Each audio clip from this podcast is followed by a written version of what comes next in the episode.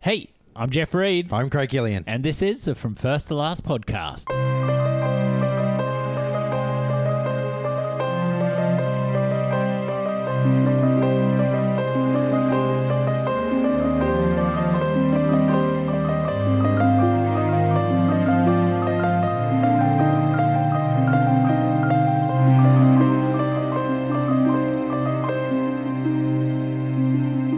Hey, this is a From First to Last podcast. It's a podcast where my friend Craig and I we get together each week. We work our way through a director's theatrical filmography from their first film all the way through to their last.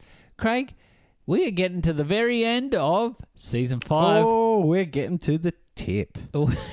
Getting to the, the little ridge around the tip. We're getting there. We're getting there. Not long to goodness. go, man. Not long to go. Speaking of tips, who are we talking about? Give us the Run hot tip. out. Run out. A red hot, a hot red tip. Did I say a hot red tip? It's been such an adventure, hey. Oh, it's been quite the adventure, man. Quite the adventure. I've um I've really enjoyed this. It's really interesting. Uh this little season that we're on now in his filmography Yeah. on the back end because I don't know about you, but I've started feeling almost like not we're watching the same movie because they're quite different films, but it's very clearly we're watching the same director working. Yeah. Oh, well, and I'm also finding that um, it's getting a bit generic. Yes, this is. Feel, sorry, not. I know it. It's I not get what you're looking saying. generic. yes, Um, because obviously he's the palettes he's using are totally different. Each one. yes. Just feeling a little generic. Maybe I'm just a little bit warm. I'm wondering if Howard at this point has reached the stage where he knows what a Howard film feels like Yeah, in such a way that it feels generic because he's hitting the same beats aqua- across different genres. or is it? Um, I'm worried that he's not. Um, there's not a much. There's passion. Yeah. So- Yeah, I, s- I can see I can see that. But we found I, I really wanted to draw a parallel from this to the Zemeckis season Yeah, because I feel like we felt the same around The Walk, Allied, I liked those films? Allied.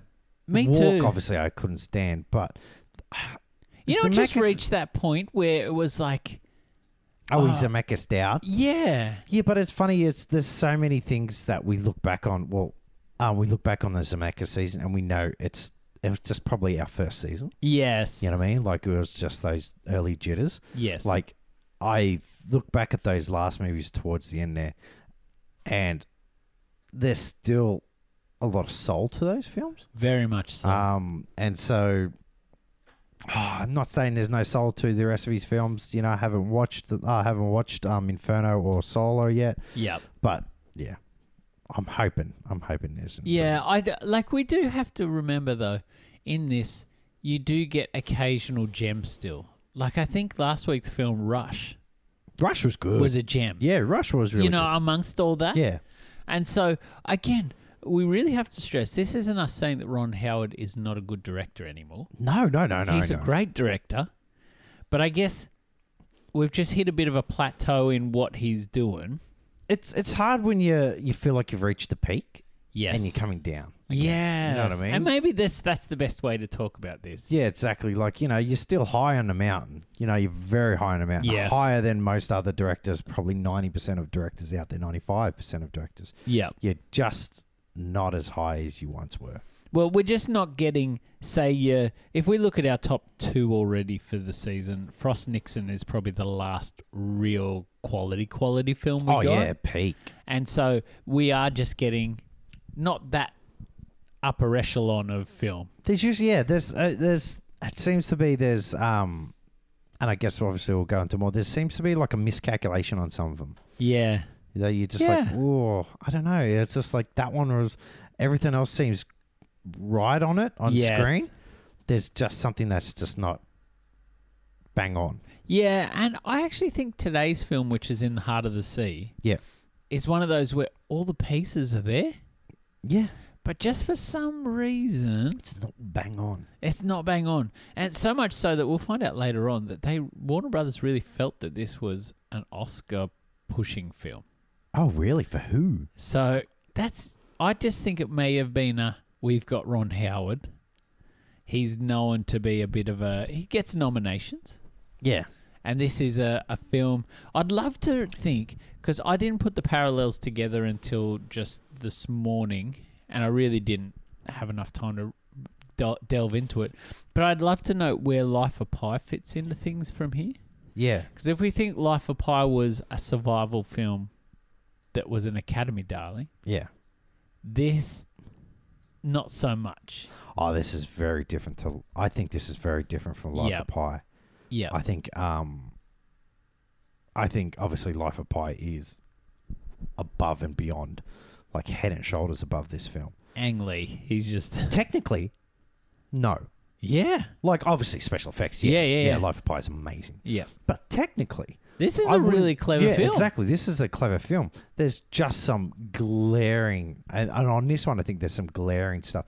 But in saying that, you know, we'll get to it. Yeah, we will. We definitely will. So, Craig, should we jump in in the heart of the Let's sea? jump in. I've got a little bit I've prepared today. I hope you're ready for it. Ooh, Jeff has Nice. prepared. I know. I, well, I'm always never prepared. prepared. I'm always prepared, but this one I just Seat of his pants. I really wanted to to dive a bit deeper into this because I actually found the origins of this story quite fascinating. Yeah, it is. Uh, I, I don't have, I guess, a couple times, and we're finding it out with Ron Howard that he's he's quite nostalgic for Americana, He is. Yeah. and so a lot of his films, you know, if we think about even to the extent The Grinch Yeah. could be based upon oh, the Grinch is pure America. It- Eh, but- Seuss, Dr. Seuss is That's American. right, and, and again, probably things like. l- Thankfully, the paper has more. It's relatable because you could port that across to newspapers in Australia. Yeah. But there's a very American sense to it. Again, There's all of his backdraft. films have. Uh, I, I would say the only ones to me that are not American are obviously a Rush, and far and away. Oh no, because No, then no, they no, far yeah, away. that's right. Definitely. I, I- I was, thinking the almost first going to half. say Willow, but it has Willow has that American. Cinderella Man, Nah, I would just say Rush. Frost Nixon. Nah, Frost Nixon pure. Jeez. You know, oh like oh well, Frost Nixon. You can almost say it's like UK versus Yeah, you know the I'd US. say Angels and Demons feels like a European film, yeah, it does in a way, but it feels like an Americanized. it feels European? like um an American an American just yeah. Well, a lot it is an American film set in Europe. Yeah. And so it's almost like I've come to realize that Howard, like that, it's almost, I don't want to call it patriotism because patriotism could be misconstrued as love of the flag or that sort of thing. Yeah. But I guess that Americana, when we say that, is about just American life. Well, you also taking into account Howard's life, man. Yes, He this was is true. Raised in Americana, you know Yes. what I mean? Like all of all his whole career is just knee deep, well, neck deep in just American culture. Yes. Um, and that's also impacting American culture, and you know, and manipulating American culture. You Yes. know, his whole life, it's just, it's just you look at American culture, you'll see Opie somewhere. yes. You know what I mean? And you'll Yeah. see him somewhere.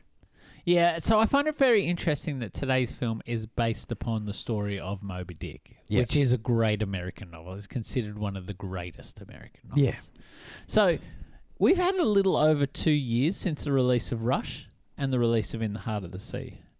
Now, as we're finding in some past films, there's been a few delays to releases. So In the Heart of the Sea wasn't actually intended to be such a big gap between them.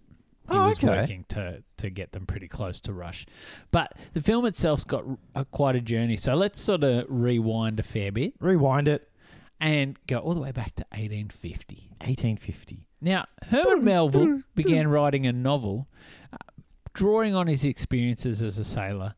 Now, some of these were upon whaling ships, some of these was just as a sailor in that American sort of And seafaring. he was a sailor. He was a sailor. He was a sailor. Right. There's a there's a play there's a play based supposedly on him and his love affair with Nigel Hawthorne. Oh, really? Yeah, they supposedly had um a love affair. oh, I did not know that. Yeah, exactly. So Oh, he thanks, was Craig. a sailor. That's great. Very good. so, Melville had Actually, actually. and he fought in a storm. what the? Haven't you heard that? No. Used to be the old school way of saying um if you just picked up any type of girl or any or, or if you just settled on anything, um it was any port in a storm. cool. There you go. See, I'm Thanks, already Craig. from years all. Yeah. Dropping us all the terms today. Yeah, that taking that, us to that, school. that actually no, that actually that's not from my research. That's just from my life. People have said that. Probably my dad. so good. Well, Melville had found that the narrative was the most. Um, uh, there's a book that was called "The Narrative of the Most Extraordinary and Distressing Shipwreck of the Whale Ship Essex," and it was actually written by the first mate Owen Chase. Yeah, old Chasey. So when I when I looked into Owen Chase a little bit, what's incredible is he was 23 years old at the time of this story Amazing. Hey? when he's a first mate. 23. And a bit different to how the movie ends with Chase. Chase, upon his return, actually like wrote his book within the first couple months. Yep. And, and published it. So Melville found this book and used this as an inspiration for a story he was writing and also based around stories from the late 1830s, which allege that an albino sperm whale, which was known as mocker dick, Ooh. had been killed off the waters of Chile. Now the reports were, and the coast, the the town off the coast of Chile, Yeah. was actually called Mocha, which is why it was Ah. known as Mocha Dick, because it was this whale that lived around there that reportedly attacked ships regularly, whaling ships. And reports actually said that when they killed the whale and got it on board the ship to sort of dissect it and things like that, they found over twenty harpoons in it Awesome. still stuck in the whale. Just a hardcore whale. Just a hardcore whale. So the novel he wrote actually took 18 months to write and was released in 1851 under the title The Whale and was released in three volumes. So it wasn't originally called Moby Dick. oh, okay. So when you look at Moby Dick, it's actually called Moby Dick or The Whale. ah. And that's because the three volumes then got released as one omnibus, I guess, Ooh. that had was called Moby Dick. And so the book actually wasn't very successful. Yep. It was considered a a f- commercial and financial failure. And at the time of Melville's passing, which was in 1891, the book was actually completely out of print. So it was Wow. such a failure that people weren't wanting more copies of it. It was just an obscure book. So its standing as a great American novel wasn't actually recognized until the centennial of Melville's birth.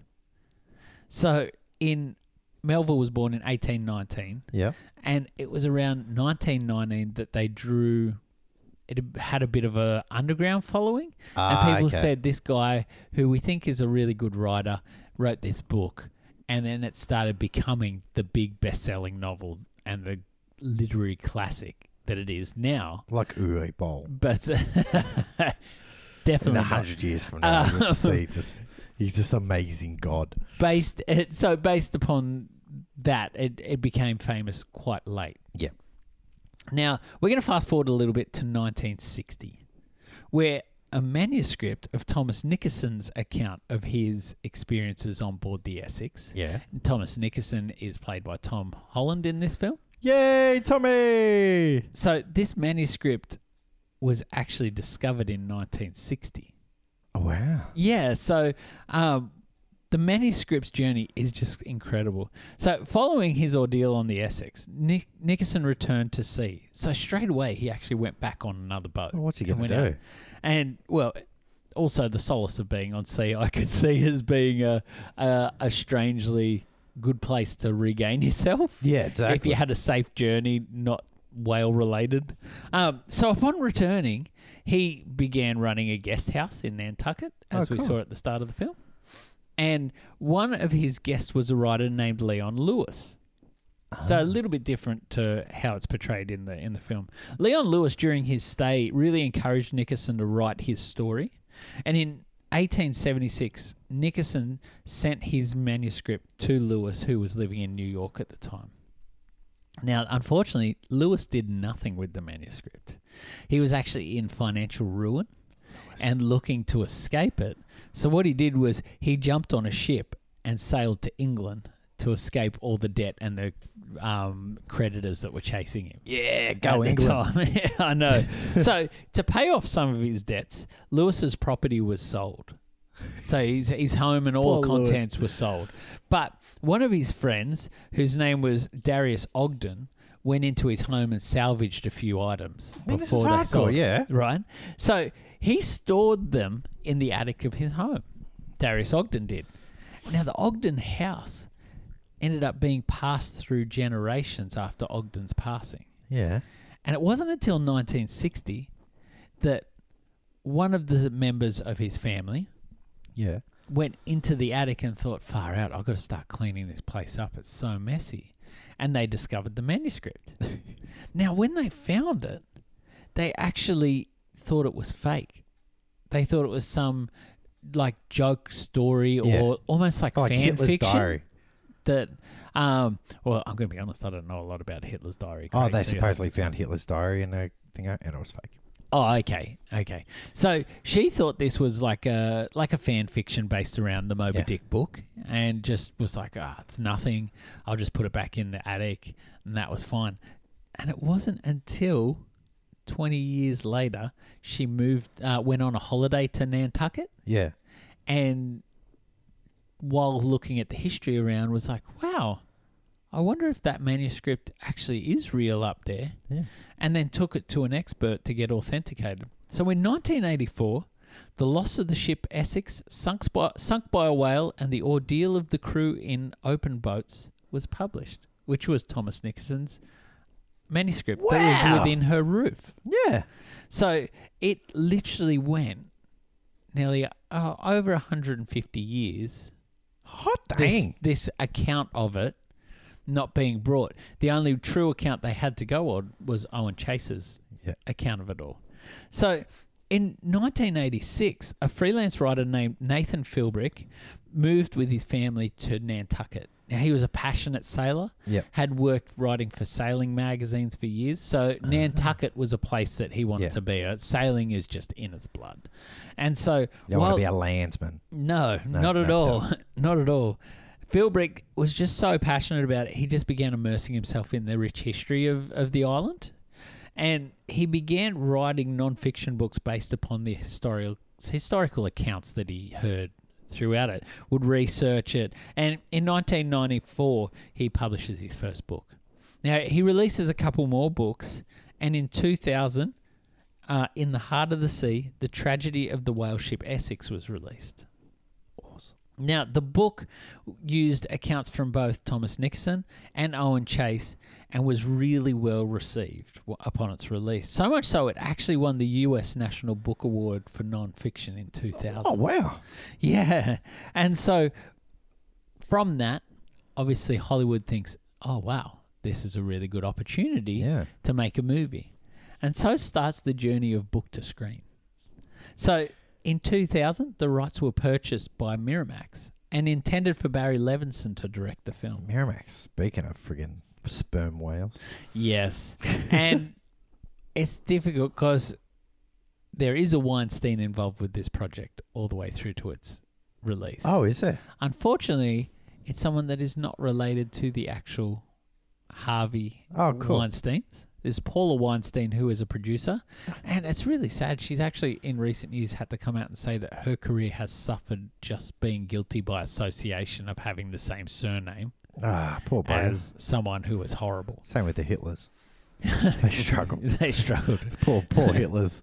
That's right. you just had to change your name, Yeah, exactly. and that's Same with the niggers. oh whoa. Have you ever seen that? It's Dave Chappelle. I'm referencing a Dave Chappelle Oh, joke. okay, I was like, great. Dave Chappelle joke. So there's a white family called the niggers. oh my goodness. it's so funny. He's so good, isn't Oh, he? it's a brilliant. It's a, it, it- I- and Dave Chappelle plays the wacky postman who comes in. What up, niggas? and they're like, hey. It's niggers. That's a good joke. I wouldn't use that word any other time. no, no, no. In 2001, Screen Daily reported that a first look two year deal had been signed between a company called Intermedia. They were an in- indie production company. Yeah. And Barry Levinson's Baltimore Productions and Paula Weinstein's producing company as well. Yeah. The first look deal uh, a part of it was that Barry Levinson's In the Heart of the Sea would be the first film released under that two year deal. So Charles Levitt was brought on to start writing the script. Now, at the time, he was really close to having K Pax released. That was his first film. Didn't that he'd mind it. written. Read he, the book. He would go on to also write The Blood Diamond Love that movie. and the Warcraft film. oh, okay. Yeah, that's, so- that's very random. So, but the project began to flounder after a couple of years, and Levinson ultimately left the film. Now, Baz. Weinstein was really passionate about this project. She loved it, thought it would translate to the big screen really well. So she kept pushing forward on it. And in 2009, it was actually announced that Edward Zwick would be directing. Oh, really? Oh, So- Swicky. For those who don't know Edward Zwick, he has gone on to direct films like The Last Samurai. Um, oh man, Didn't he- Legends of the Fall. Yeah. Did you Archangel with? Ooh, I don't know Daniel about Craig? Archangel. Not sure about that one. He did Love and Other Drugs. He's made quite a lot of good Yeah. big films. Uh, so it was during that announcement. It was uh, announced that Zwick and his writing partner Marshall Herskovich would be rewriting the script. Now Herskovich had written Last Samurai, would go on to write Last Samurai, Love and Other Drugs, Oh, cool. worked pretty closely with Edward Zwick. So the project then slowed down again, and Zwick ended up passing it to move on to other projects. Gosh. Yeah, I know. So the project then finds itself a new home at Warner Brothers. Now, around that time, the Edward Zwick time, they thought the project would be released by DreamWorks Yeah. and it would be a part of their deal with Paramount to distribute. Oh, okay. So the project then finds itself a new home without a director at Warner Brothers, and Warner Brothers were equally as passionate about it as Paula Weinstein. God. And so they start moving forward on the project again. So in 2012, Chris Hemsworth is in the middle of having one of the biggest years ever. Go, Chrissy. He's just come off the back of Thor Yep. in 2011. He's got Avengers releasing woo woo. and Snow White and the Huntsman releasing Oh yeah. in the one year. He and he was in the middle of filming Rush, where he would be the star of Ron Howard's next film. So in June 2012, without a director on board, it's announced that Warner Brothers had signed Hemsworth to star in In the Heart of the Sea. And the press release also announced that they were using Levitt's original script, not the Edward Zwick Oh, okay. version of it. So a few months pass, and in January 2013, Vulture announces that Ron Howard was looking to direct the project. Ooh. At this why point, we're here. Howard was in negotiations for a few projects. He'd been announced a couple months earlier that he would be directing The Graveyard Book by Neil Gaiman. God, I wish he did. Man, oh, I love that book. It's so good. And a J.J. Abrams produced drama called All I've Got. oh. Now, both the Graveyard Book and All I've Got were still earl in the early days of sort of scripting Yeah. and, and getting the project off the ground. So it didn't make sense for Howard to jump straight into those because he wants to keep momentum going and Oh yeah, he's making just a very projects. busy man. So, In the Heart of the Sea was actually viewed as a project that was already pretty heavy into development Yep. and should be an easy jump across for Howard to to step into a script and get the project rolling instead of having to build it from scratch. So later during press for the film, Howard actually mentions that Hemsworth was the one that brought him onto the project. So in the Ah. middle of Rush, he starts Hemsworth starts telling Ron Howard about his next film coming up called In the Heart of the Sea. And Howard started becoming intrigued by the project. And so Hemsworth convinced him to take this one on as his next project. Awesome. Yeah, pretty cool, isn't That it? is really cool. So, with Howard on board, he begins casting. And in April 2013, they announced that Tom Holland was signed for the film.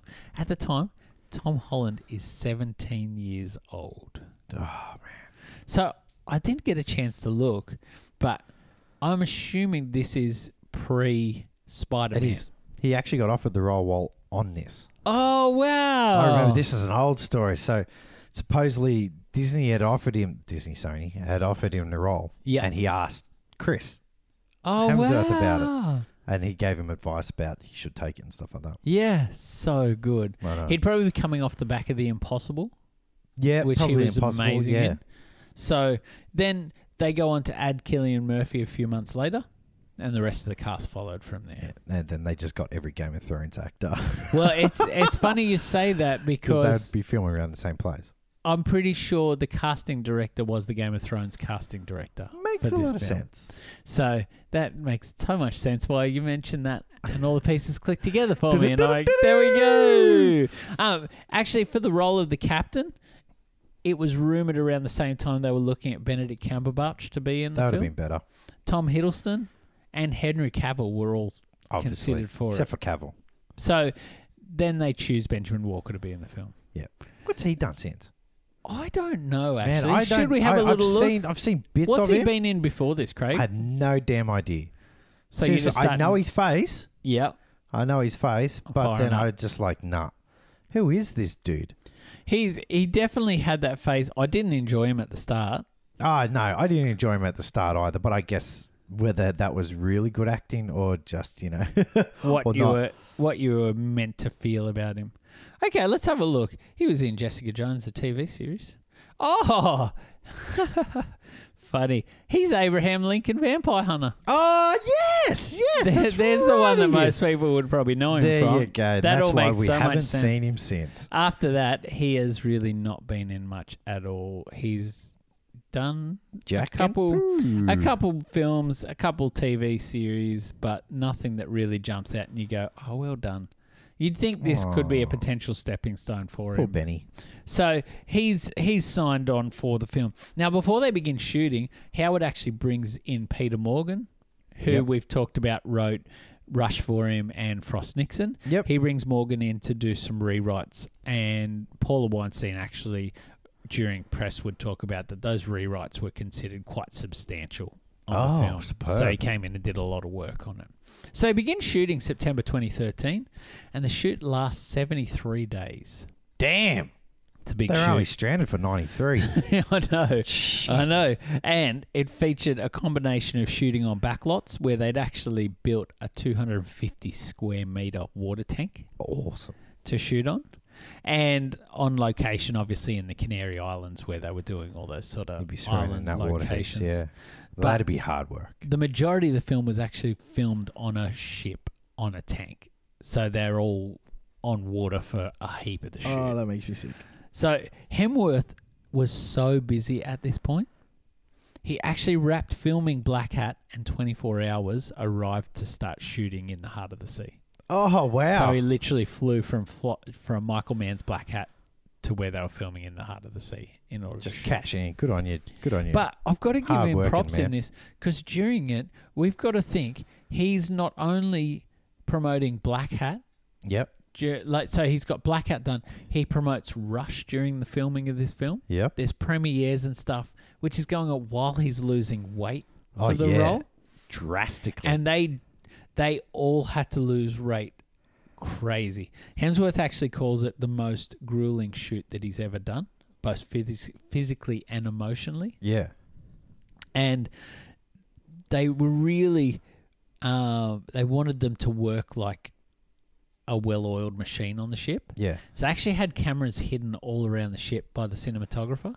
Oh wow. And they had no idea where they would be. So at any time, they couldn't just be standing there watching someone act. They had to act as if they were on the boat. oh, because- superb. And that's where those moments come where things are like splashing onto a camera. You know, those really gritty Yeah, those awesome shots that are all inserted that are throughout actually the film. on the floor of the boat. Yeah, Yeah, yeah. No, no, I love that. and that's so stuff. the Love it. cinematographer had put like basically GoPros all throughout the ship to just capture Oh, that's superb. pieces. That's superb. And so they had to be on their toes at the all, at the whole time. Now at the end of the shoot, each actor was only allowed to eat around 500 calories a day in Ugh. order for them to shred the weight that Yeah. they'd had. Now I did a bit of research because I'm like 500 calories. What is that? that is 500 calories. 500 calories is literally a plate of steamed vegetables and steamed chicken, Ooh. but one for the entire day. Oh, that's that's. I'd be dead. Could you imagine just oh, eating oh, I that? don't want to imagine. So, in order to lose weight, they all had to do that. And I think Hemsworth lost. I think he was Actually, I did do that. nearly. a- he was. you, you, you, well, you were unwell. I did do you that. yeah, I did do that. Yeah, Crazy That's man. how I lost 20 kilos. um, Hemsworth was almost hundred kilos Yeah, for Avengers, of muscle. and it was muscle. Mm. and he got down to like low 70s. Low seventies. Wow. Yeah. That would be hard because he was big. He was Like Thor very was big. bulky until Yeah. uh, Ragnarok. And so we really need to have a think about it as well, because Thor was for Dark World. He is monstrous. He is, like yeah. he is just monstrous. And imagine what that's doing to Hemsworth's body. Oh yeah, exactly. It's- but hey, if it's going to happen to anyone's body, his is the most fit to recover from. yeah, yeah, Yeah. But like you talk to, s- you hear interviews with some actors. Yeah, like Christian Like, Bale. Christian Bale, Matt Damon talks about the Yeah. fact that his body never actually recovered from the, the, the things he The- put it through with Courage Under Fire. That's your courage under fire. So it, it's pretty crazy. So Hemsworth's promoting Rush while shooting these scenes and losing weight. So imagine doing a press, like he's doing press junkets for this film, coming back to shoot and just jumping between. So he's really working very hard. Now, a really cool thing that I found was they actually shot an alternate opening to this film. Oh really? Yeah, and it was in the vein of Jaws, depicting the whale basically hunting ships. Oh awesome. And it featured the Spanish crew that we see washed up on the shore. yeah, because he's a that good are actor, the, stranded. the captain of that. Yeah, and so it was a whole opening scene where you watched him sailing his ship and then them being hunted by the whale and then Oh, washing superb. up to that island Oh. to sort of give a. So I don't know whether I didn't check the Blu-ray. It could be on there actually Yeah. uh, as something I could see. But yeah, we'll have a look. Maybe if we find it on YouTube, we could pop it yeah, up for exactly. people. I to watch have it a on look at. Amazon Prime, so Oh, did you? Yeah. Uh, I bought the Blu-ray, so uh, we watched that the other night. Uh, so the film was actually scheduled to release March 13, 2015. And that would have been only a couple months after Rush was released oh, right? But it got delayed. Oh, actually, it would have been a bit after a year after Rush was delayed. Oh, not okay, a couple superb. months, sorry, but it got delayed through to December 11, so they could convert the film to 3D.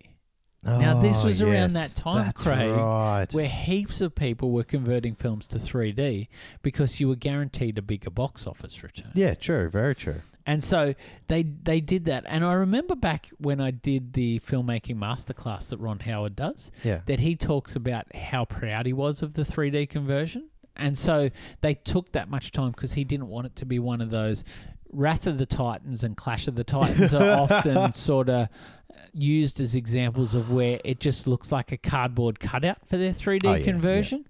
But, But, that's his acting. that's Sam Worthington's acting as well. um, so Howard really wanted this to look like a genuine 3D. Yeah. And I guess in a post Avatar world, 3D had to look I genuine. Oh, had to look spectacular, yeah. So they take quite a lot of time. They also push it to December because they considered this an awards contender.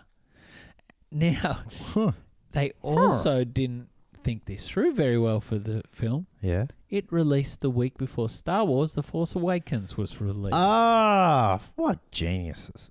Geniuses. so we will consider that when we talk about box office takings. Oh, hell yeah. You would For have the to film. expect a, a fairly large drop off on the second Very week. much so. So the film wasn't a success both financially and critically. In actual fact, critically, it got panned, Yep. and financially, it didn't make what it cost to make the film. Well, yeah, it looks like an expensive film. Like all the It's- money's on the screen. The You the know, it's visual quality. effects are massive. It's quality. It's a hundred million dollar film, Ooh, shit. and it made ninety three point nine million dollars at the Oh, worldwide box close, office. close. So, Craig, do you want to hear what was released in twenty fifteen? Freaking oath, man. I'm curious. Plus, obviously, Force Awakens. So the number one film for 2015 was Star Wars: The Force Awakens. Man, remember how pumped you were to see the trailer Oh, and to see like the Craig. Millennium Falcon? Just remember we went and saw it in IMAX at Darling Harbour. yes, we did. And we took the day off work. Yes, We went with our brothers. yes, we did. It was really cool. They had a real BB-8 in the foyer, That's right. and there was someone. It's opening day. We went and saw it, and there was someone in almost an exact replica of the Kylo Ren out uniform Oh out man, the they, front. they were pretty hardcore, man. Wasn't it good? I remember, d- I remember the girl next to me crying. Yes. Like when um when Harrison Ford arrived, she s- Yes. cried and grabbed my arm. crazy, isn't it it? was, it was, it was. Oh, that was an actually, that was one of my favorite movie experiences, man. Hey, everyone was just there to love the film. Weren't they ever? And exactly. Then they went on the internet and turned it to different people. But at the time, hey, I Amazing. gotta say, love. it's love. my favorite of the three new Star Wars films. Yeah. Oh, yeah. I think out of that trilogy, Force Awakens felt like a Star Wars film. It, it's it's very much it's very much it's similar to it's very similar to New Hope. yes, you know what I mean? isn't it? If like I know a lot of people say, "Well, it's like a copy," but yeah, well, that's the point. You know what I mean? It was the perfect nostalgia trip Yeah, exactly. for Star Wars fans, and also it's a perfect introduction for a new Star Wars fan. Yes, exactly. So I guess if you're trying to reboot a franchise, Mm. objective achieved in that first. And then they just yeah, looks like it just got overmanaged. yeah, and there's still lots of stuff coming out about Rise of Skywalker. Oh, this really? week. I saw someone uh, words officially coming out that they actually had no idea who Ray's parents were, Oh, that's right. No, Daisy Ridley said that.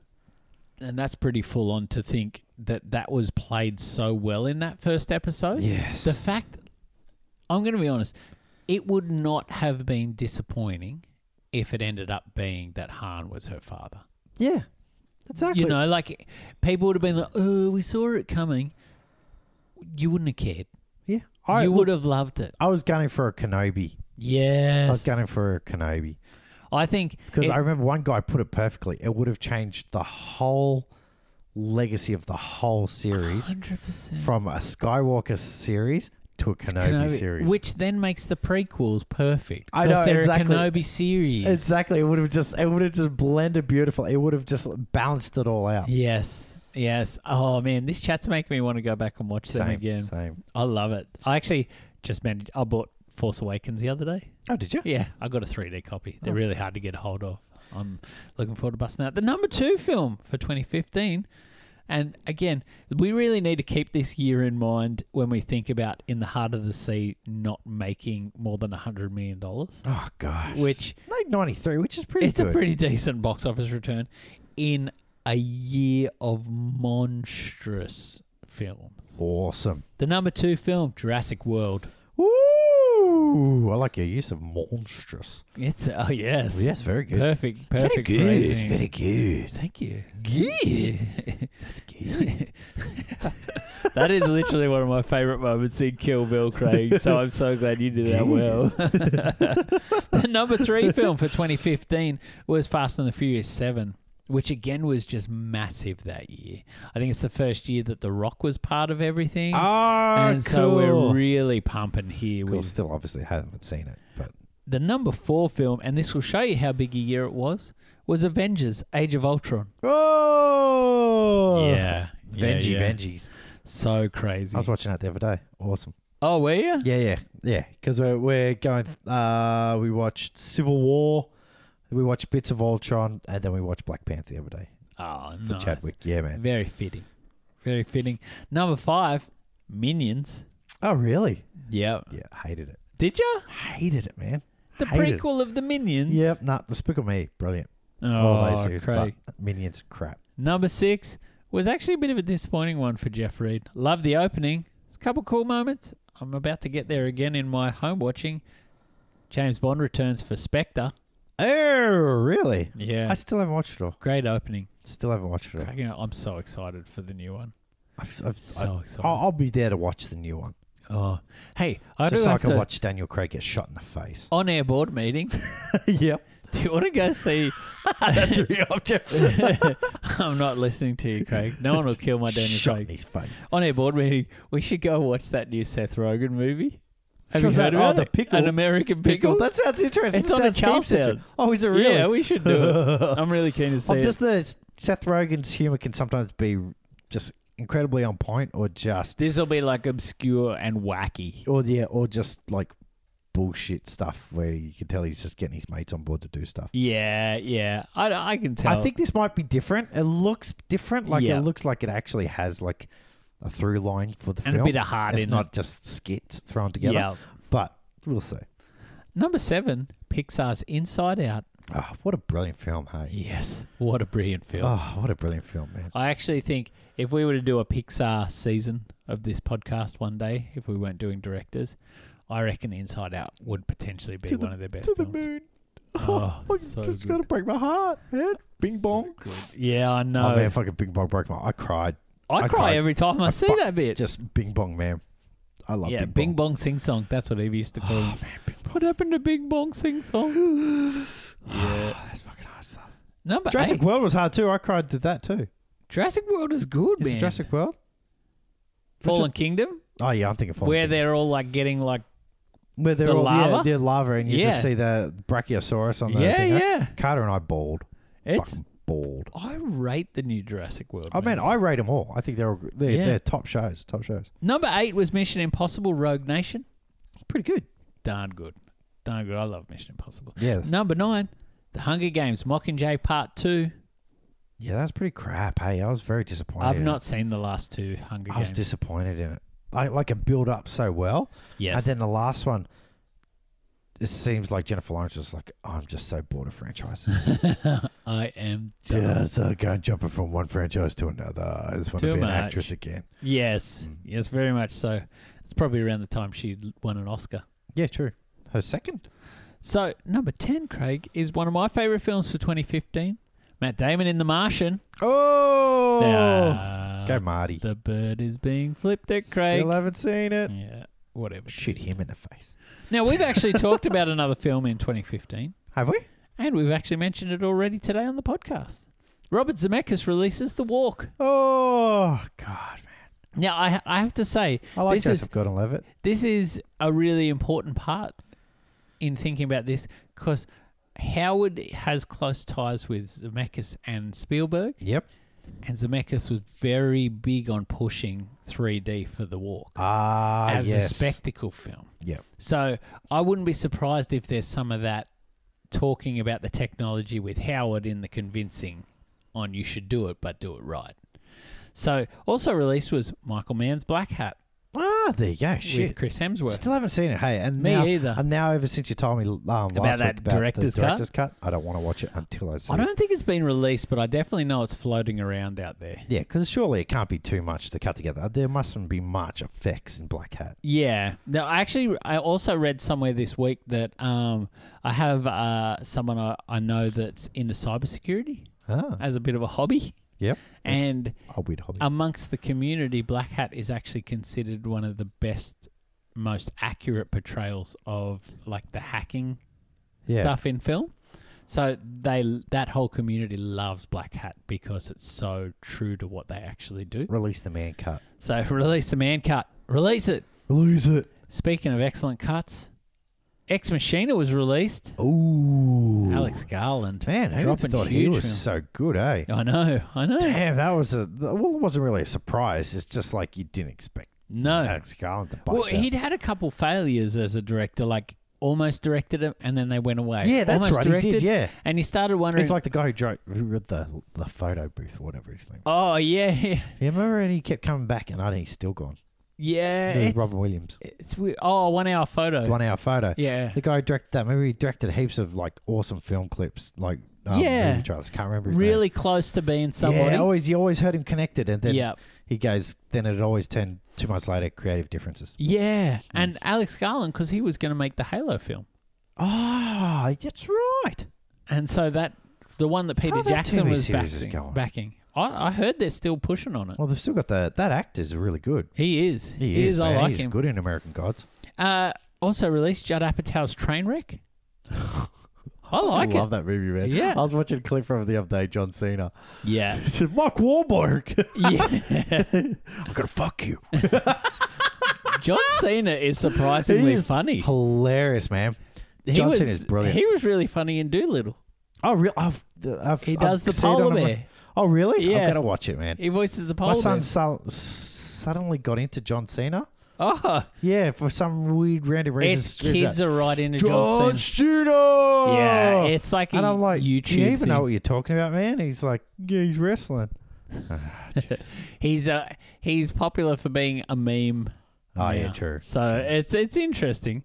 Uh, my favorite film of the year was George Miller's Mad Max Fury Road. Oh yeah, what a great film. Yes, Not the best one of indeed. that year, but still a damn good It film. was the best film of that. year. Damn film. No, it was- Hands down. Shoot Oh, him in the speaking of face. speaking of great films of the year, Dennis Villeneuve, Mm-hmm. Denis Villeneuve, Sicario. Oh, really? Yeah, What a damn so hard film. good. He is so Man, how good. about that trailer for Dune? Oh, shut the front door, Oh, Craig. man, I'm so I teared excited. up in it. Pardon? I teared up in Oh it. man, I seriously, I just in the trailer. I felt silly, but I was like, you know, when you've read the book Yeah. and you read something that's just like, you know, how dense and hard. It's almost like how we felt when the Watchmen trailer came out yeah. because you and were just watching like, the first like five Yeah. minutes of the Watchmen. Yeah. yeah, it was just like no one's ever going to be able to convey what the book feels like, looks like in a way that's not a Well, jumbled Also mess. to see talent do it. You know what I mean? Yes. Like, don't get me wrong, David Lynch is a talent, but David Lynch put too much David Lynch into it. Yes. And it wasn't really as per the book. Yeah. But yeah, just to watch him, you know. I'm that, that- hoping. that, TV series was fucking yeah. Yeah. horrible. And it's all through Amazon Prime. Oh, they they have heaps They of that love it. stuff They have on the there, don't children with James McAvoy. they? Yeah. Man, it looks yeah. I'm It's horrible. I'm really I feel like Dune is one of those books like The Lord of the Rings. yeah. They have to do justice to the book Yeah.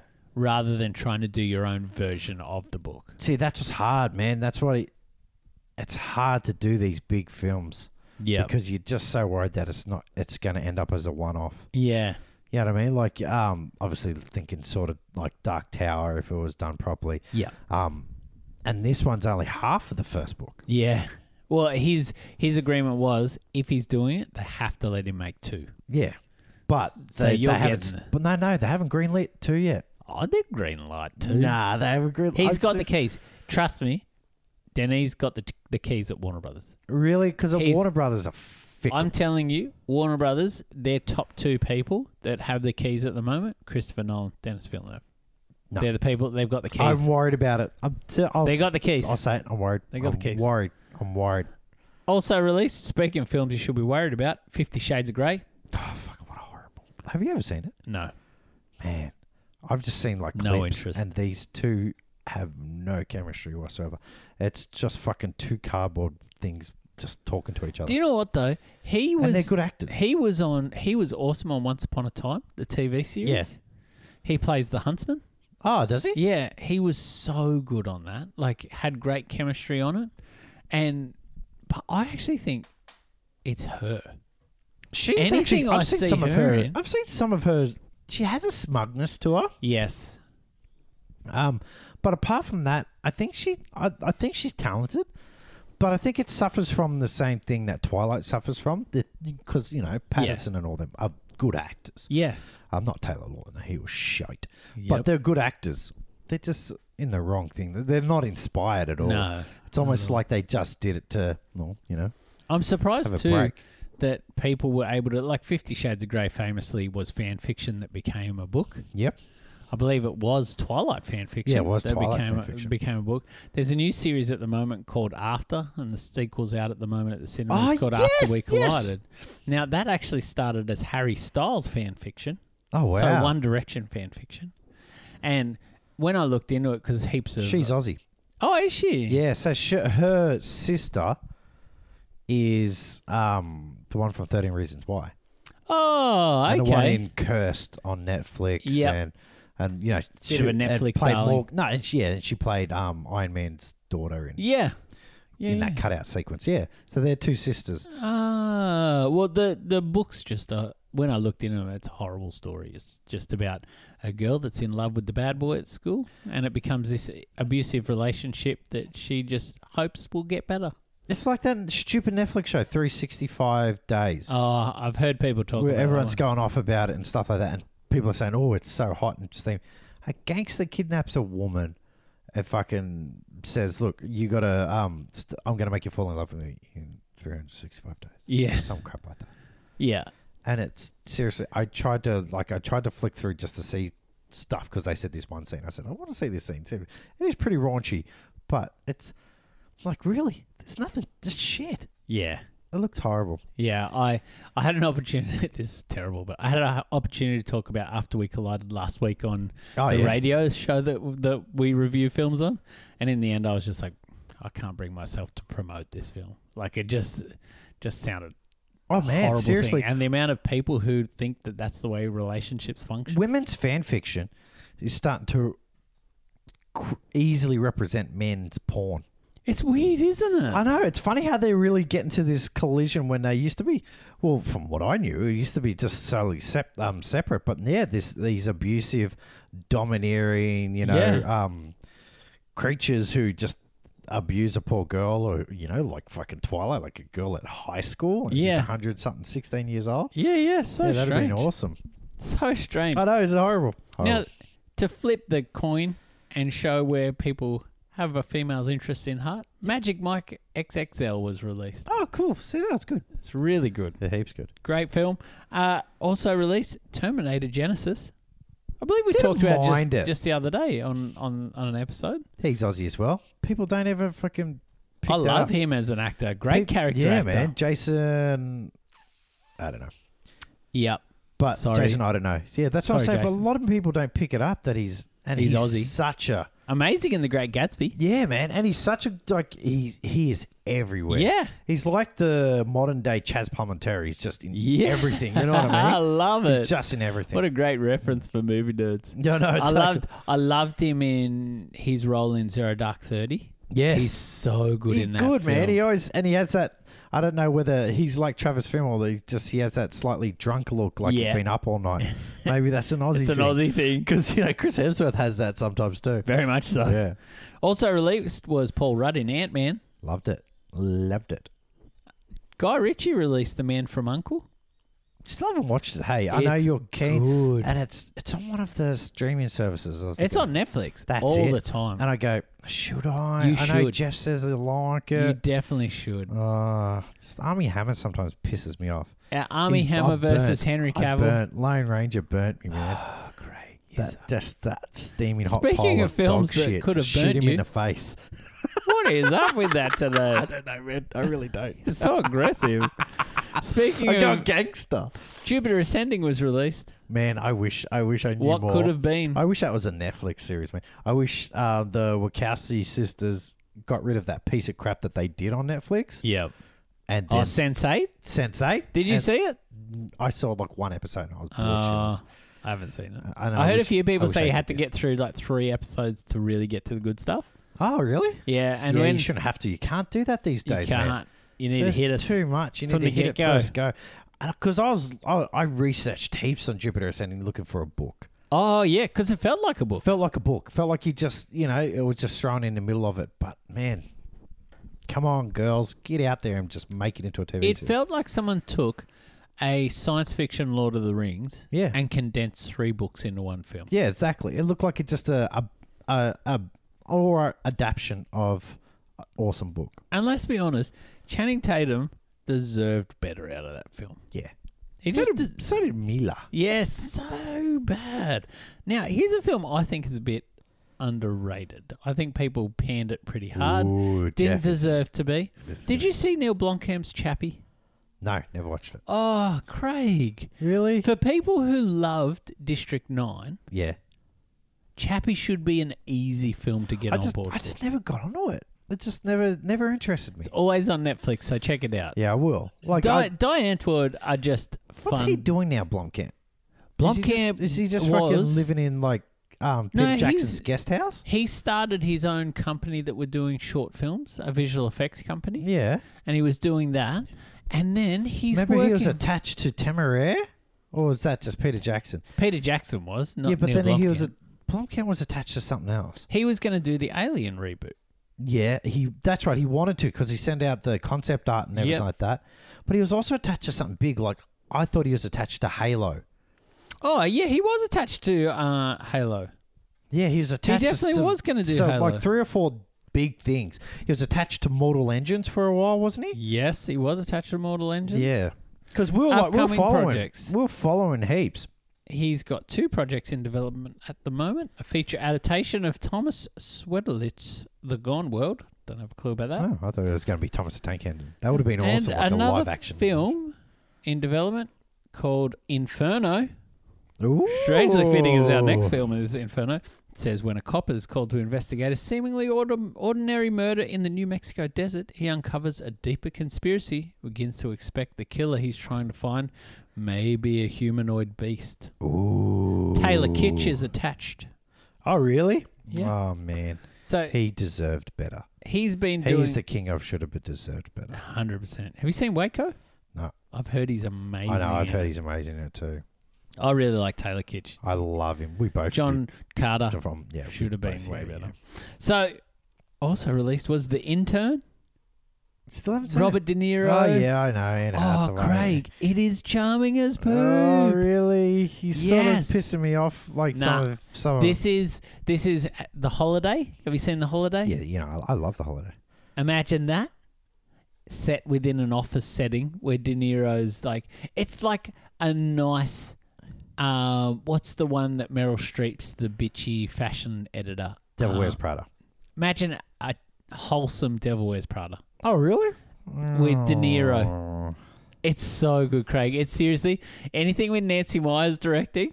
I am so on board for. Hey, it's like I'm just We'll like put do a name it, down. do it, Nancy Myers. I love it. The holiday, the intern. What else you do? It's complicated. Oh, Jeff Reeves. I That's love like him. a fucking Diane Keaton fest. I love it. All right, I cool. love it so I'd much. sit and watch these films seriously, man. I just What had a- my mum next to me. One of the Oscar darlings, Go Spotlight. spot. Oh, whoa. What a film! what a film! Yeah, What a film! That's the first film I thought of when watching the paper. yeah, same. Obviously, because Same. but but yeah, Spotlight's just So Brilliant, good. brilliant. Yeah, I really. One of those films is a hard watch, so you don't want to hit it too often, Hmm. but it's so well made. So incre- great acting in it. Oh yeah, exactly. Uh, Pixar released The Good Dinosaur. Man, talk about making me fucking cry. I again. know. I know. Jesus, Creed was released. what a top film, Yeah. man. Hey, that just came out. At, I just thought, oh, this is going to be a piece of just. Either Uh, generic rubbish. yeah, exactly. No, No, it was great. Adam McKay released The Big Short. man, love it. Same. Love it. Love his films, man. I, do love his too. films, I man. I, do love his too. film. I'm pro- I'm proposing to put him on the short list. Oh, put him Adam on the short McKay. list. I think And- he's and, got uh, a fascinating and, and journey. Nancy Myers. Nancy Myers. Ooh, Let's Yes. put it on because that would be hell interesting. To I go would through. love to do a like Oh, man, a I'll- romantic comedy sort of same fest same going same. on. Oh, Craig, I gre- I reckon if we could do Nancy Myers, we'd Yeah. get Kathy Lee on this for sure. Oh man, you could even go back and go do some old school ones like Love Billy it. Wilder and all them. Oh, I'd love to get onto that sort of thing. And finally, another Oscar darling, Craig was The Revenant. You know, I still haven't watched it. Really? I know, eh? It's just one of those films that I haven't had the right opportunity to watch it. I own it. Oh, I just haven't had the. Which, when I mean right opportunity, is I just need my wife and son to get out of my house. do you know what I was thinking? Can I another on air board meeting? Yeah, go for it. John mentioned to me the other day that he's going to come up soon to visit. Yeah. Soonish, right? John, you listen? Bullshit.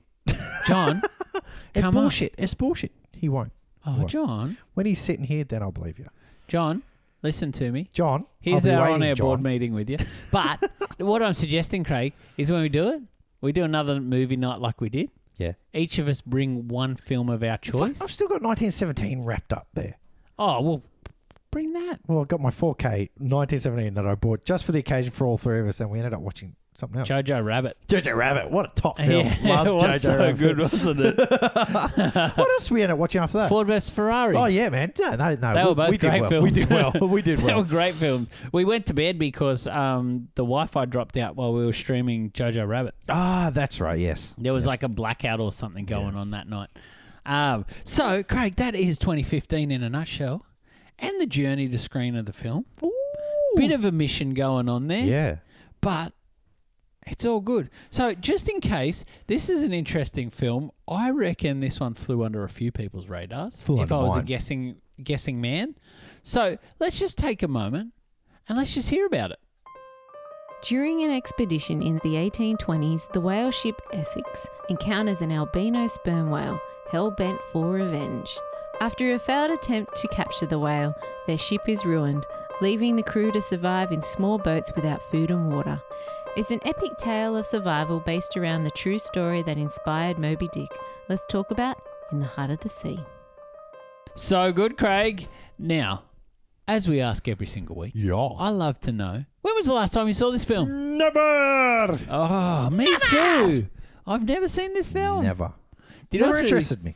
Really, it was really interesting. Kathy Lee was telling me, and she won't mind me sharing this story, but this was a film someone she was potentially dating at the time said, "Come over, we should watch this great movie." A date film. And this was a date film. I could see how he could confuse it. Like he obviously never researched it. He just thought Chris no, no. Hemsworth. This was his multiple viewings of the film and wanted Oh. to watch it again. No, then he what a douchey. And so Kathy Lee was very uh, comical and she said, oh, maybe uh, he wasn't too keen on this date. That's horrible. so sort of missed the mark on this one, I think. Women can make some dumb choices. Hey, this Oh, man. wasn't her choice. Yeah. So, yeah. Oh no no no! Just Oh, you like say- in, in men, in men. You know what I mean? Like in men, like you know, just hey, let's go to the hard to sea. I love I love where they're killing whales. Nothing gets me hotter than harpooning some whales. Damn, baby. Maybe that harpooning will be an analogy, but but, um, but it's stupid. Isn't it? It's like Brooke bringing over cuddles. Oh, God. Do you remember cuddles? Did I tell you? Cuddles? Yeah, yeah, you know about cuddles. Oh, refresh us, Craig. you, you, remember she brought over the guy, and she's going to listen to this and go, "Oh, yes, you remember it now." The guy just who who she made sleep on the lounge and came and said, "I just want to cuddle." Yeah. I feel we like were roommates. We weren't married. I remember uh, him leaning in his underpants against the door was Yeah. the story Yeah. and saying uh, something along the line of "Do I make you horny, baby?" yeah. I was asleep in the other room. Isn't So that hilarious? Hey, so so it's funny. weird to think. So I guess then, Craig, thinking about Ron Howard's filmography and Yeah. what we've sort of gone through this season, we're already ranking. No, I'm joking. what what did you expect of the film then? Um, I expected something very look, and it's obviously not because Chris Hemsworth, but I expected something very similar along the lines of Rush. Interesting. Um, had the similar palette, like Yeah. that dull bluish, We're going to talk about the palette because it was crazy dull in this bluish film. look to it. Um, I expected a fairly good film. Yep. Yeah. Um, I look, I can't say I was too disappointed. Yeah. Um, I think it's just a victim of bad judgment. Yeah, it's an interesting one, isn't it? yeah, yeah, man. I um I guess for me, I had no context. Like I like to as you're probably picking up for people who listen regularly to Yeah. the podcast, I if I'm interested in a film, I try not to find anything out about it. Yeah. I don't want to watch trailers. Uh, I don't want to read up on reviews or anything. I just like to go in as fresh as I can, and that way I'm not influenced by anything Yeah. in my decision making. I guess I had no knowledge other than posters of this film. Yeah. I don't recall seeing a trailer. Therefore, I was completely unaware of the survival aspect of the film. Yeah, same. Same. Man. So to me, this was going to be almost like a. do you know what I expected? Was like you know my love of Rain of Fire. yes, Jeff. yes, Jeff. I'm not alone, Craig. Mate, There's you- a whole you lot are of alone. people that You are love Rain alone. of Fire. Christian Bale doesn't even like fucking Rain of Christian Fire. Bale loved Rain. of No, he Fire, didn't. Trust no, he me. didn't. I bet if you McConaughey talk to him, loves he's like, yeah, McConaughey probably does. it. McConaughey He's loves probably, it. he, he, He's he's, like- like, he's so chilled. He loves everything. All though. right, all right. right, We all got right, yeah. ourselves another rain of fire, man. um, Get out the bongo. uh, I'd see him punching his chest and go, "Ooh, rain of fire." But for me, I guess what I expected was to be like this epic tale of a sailor versus a whale. yeah, yeah. 'cause like Moby Culminating- Dick. culminating in moments. I guess I don't know enough about Moby Dick to be like, this is what would happen. But my knowledge of Moby Dick is a man versus a whale. Yeah, exactly. Like it's it's it's meant to be a captain who just gets addicted to hunting down Moby Dick. Yes. Ahab. yeah. Yeah. He, he gets obsessed with it, can't get a, away Yeah. from the thing. And I guess we get moments of it in the film, but I really expected that there would be. There's a scene where there's so much opportunity for Hemsworth to jump with his harpoon off the boat Yeah, onto the whale, yeah. and it never happens. I know exactly. and and I guess that imagery of like a shirtless or open shirted Hemsworth holding a harpoon jumping Don't into get rid a of whale. fire. You know what I mean? Yeah, I know what Like, you mean. I, I was just waiting for that moment, and I guess the film. You got Tom Hoddle jumping into a whale. that's true. Oh gosh, the poor bugger. that was so gross. But that I guess that image was what to me I thought the film was going to be like. you thought it was going to be like that pretty hardcore, like an action film. Yeah, almost like a, a Same. d- an action sort of disastery sort of film Yeah. on the ocean, I- man versus whale. I thought it was going to be more. I know it sounds silly, more maritime. You know, like you Yeah. know, more on the large boat. yeah. You know, instead of just them stranded on. You know what I Yes. mean? Like I thought it was going to be, you know, it's coming around about and yelling out Totally. stuff like that, like they did at the start of the film, where Yes. they talk more. You know, when they go in in depth about how the boat moves around and everything like that. And I'm not going to pretend to know what I'm talking about, but um, but and I thought it was going to be more of that. You know what Yeah. I mean? Like strategy, you know, a captain. Yes. that- like like it is, I guess, like Moby Dick, Ahab versus you know, a captive. I didn't expect it was going to turn into fucking like the alive. Yeah, You know what I mean? totally. Even Brooke was next to me. She goes, "Oh man, it's like because obviously those who you know haven't seen the spoilers, but you know the ship, the whale sinks the main ship, and they're Yeah. and they're all stranded on the lifeboats, and they have to um end up you know eating. This is true story too, everyone. Eating people on their boat, Yep. and um yeah, I remember Brooke turning to me and going, "Man, that's." They're just chopping into them. They're eating into them like alive. I'm like, yeah, I know, Yeah. Uh, but it, it wouldn't be it wouldn't be awesome and cold like it was on alive. no. I could, I could eat if I could eat frozen human ass, but I couldn't eat just. Oh. raw human. I being. know, it's especially what they what they um in the there's a scene in the movie where they actually talk about what they ate first, which is logically they ate the heart first because Yes. it would be the softest part of the body. Yeah. so crazy, isn't it? I know. it's I- uh yeah, it's just it it actually when you really think about it, it's quite horrific. oh, it's horrific, man. It's horrific. And I guess when I think about the film knowing that knowledge, this makes sense why Howard would be drawn to it. Yeah, exactly. It's you can see why such an auteur would be drawn to it because Yeah. that's what confused me a little bit too. I'm like, oh, it's like a it's just a retelling of Moby Dick. Why? Why? Why? And why not? Why? Why?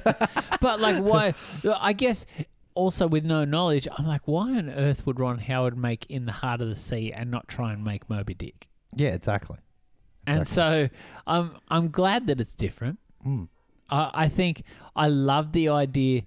I wish there was probably more storytelling from Brendan Gleeson Yeah. throughout the film because I love Brendan Gleeson. I wish they just I wish they just really got rid of the whale. It's interesting, isn't it? Because the the whale stuff. It's two different films. Yes. And then it's like oh, it's getting boring. Throw the whale in again. yeah. You know what I mean? yeah. It's like it's like an enormous Hunger Games and Ron Howard's at the top like, yeah, throw the whale in again. Yes, rev 'em So- up again. Wait, press the whale button. Press, Press the whale button. the whale button. Oh, the whale! Suddenly, these guys who fucking haven't moved for days have got all this energy to pick up shit and start running around the boat. yeah. Yeah. Yeah. It, I I agree. It's it is a tale of two. Like it's two films. Yeah. it's the survival film also is just another element in it all. Yeah.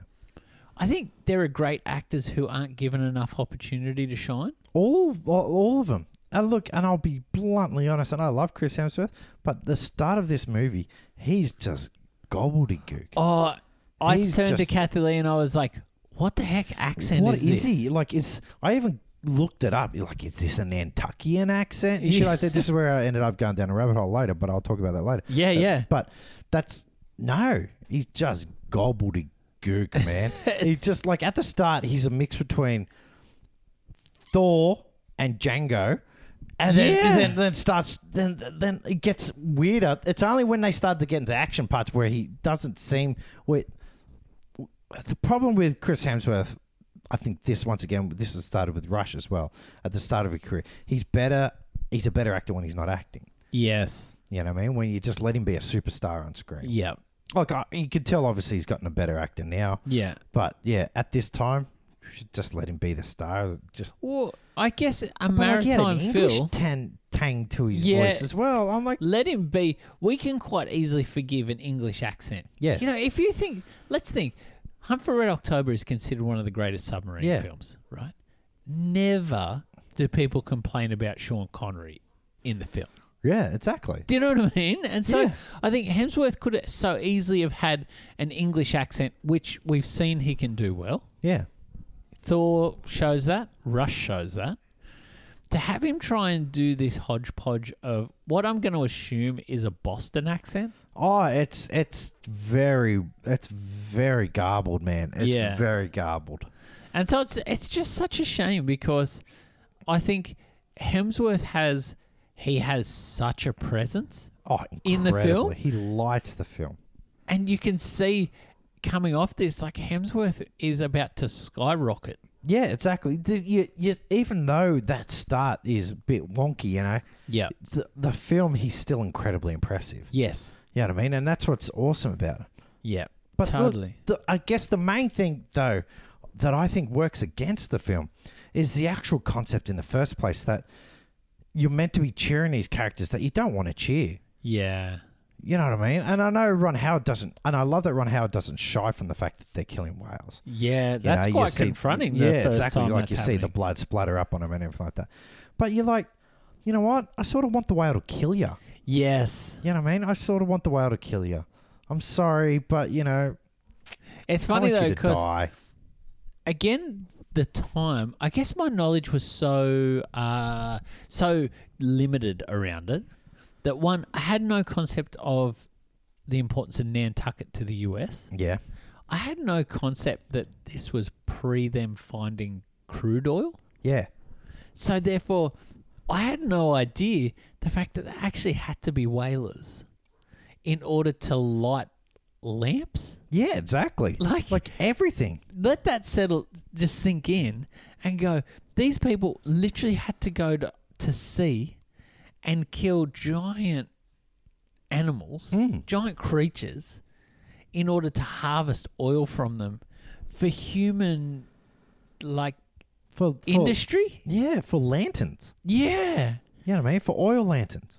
so crazy because I guess in a modern sense, my only knowledge of whaling is that it's for food and perfume oils and stuff like and that. Weird Chinese Science experiment. Yeah, yeah, like crushed, Yeah, crushed exactly. like uh, aphrodisiac. Yeah, things. aphrodisiacs and craps like that. So, I guess knowing now where whaling has its roots, modern whaling makes absolutely no sense to me Oh, man. whatsoever. yeah, exactly. And it's such a random, and it's such a, and obviously, and like I said, I'm, I I applaud Ron Howard for, you know, not shying away from that. yeah. But I think that it, it's hard to like that film when it, you know it's like watching um, a heroic version of a slave trader, yeah. and then suddenly, suddenly, suddenly, one of the slaves escapes and starts killing them all one by one, and you're like, oh wow, oh you know, uh, uh, and the slave's meant to be the villain? No. It's you, it's like you know the whale's killing all these people who've been trying to kill it, and I just can't get I couldn't get past it. Yeah. I couldn't get past it. So interesting. Like, but the second it gets away from whaling and turns into a survival film, you forget all about it. yeah. That's a total different film. You're just like, awesome. This is really good. You know, I mean, this is these guys are struggling. You know, Yeah. It's just these guys who are stranded. and when you get to the end where they're almost that moment, and again, we're going to get into a few little spoilers here, but the moment where Tom Holland's trying to wake Chris Hemsworth up, Yeah. and you think, oh, goodness, he's dying just as they're finding land. Yeah, exactly. And Kathy Lee looks at me and goes, he can't die. They've just been through all this. yeah. And I thought, oh, my goodness, how ballsy is this going to be that lead actor Chris Hemsworth's going to die? Yeah. No, No. he No, survives. Chris can't die. Chris. Chris Chris. can't die. Too So- beautiful to die. He is. He's too Even strong. he's in an emaciated form. He's still beautiful. he Still- was pretty just a- emaciated. Still like wasn't a he? hundred, hundred times better looking than I am. you know what I mean? I did hear that uh, Tom Holland, because he was so young, was not allowed to get below a certain weight. Oh man, he's like he's like ten kilos at the best of times. So he had to put on a heap of weight before the film in order to then lose the weight and get back to his Normal. his normal weight. And so they had to do a bit of like makeup work to make him look so emaciated. Yeah. Which wasn't bad. It wasn't Not bad. Not Hmm. bad at all. Exactly. But it's it's really interesting because on paper, you could almost see, like, I feel Killian Murphy is so wasted in this Ugh. film. Like there was more to him. I he would've was loved- rewritten out. Killian Murphy should have been Chris Hemsworth He was rewritten out, hundred percent. because he is like I'm gonna. I feel Killian Murphy is one of the best actors working today. Incredibly. He Without is a doubt. so talented, and the moments like where he's hiding the infected cut on his head with the beanie, Yeah. those moments are so great. Even like the emotion that he's conveying while he's sitting in the cave and wanting Hemsworth to leave Yeah. is so good.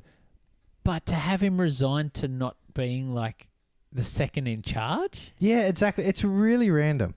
And I think that's part where I'd like to see where the direction of the other scripts went. yeah, So I guess in my opinion is they should have Yes, you can't hide the fact that they're a whaling ship. yep, um, but it could have gone straight into more directly into um, the sinking of the Essex yes, and then into the survival portion more, and, and, then be a survival film, yeah, not a exactly. whaling film. Instead of instead of where I guess it's sold, and I guess the the MacGuffin of the film is a gigantic whale, yes, but that could have really just instead of being the MacGuffin of the film, that could have just been the spark that starts the film. You know what I interesting. mean? Yeah, yeah. Um, but I think they they they drifted more towards we want to show you the whaling part, which are probably in case, but you lose. I think Yeah. they lose the audience in that. I actually think this might too be a, an interesting Howard trope, Hmm. which is we've seen a few times that his films take a sharp turn midway through the film. yeah, And you know, if we think about Far and Away, yeah, it takes half the film to get to when they move to America, which the whole point of the film is their journey to claim land. yeah, exactly. And we sort of felt that maybe the time in Ireland was spent just a bit too long. yeah, a little bit. And again, there's other films.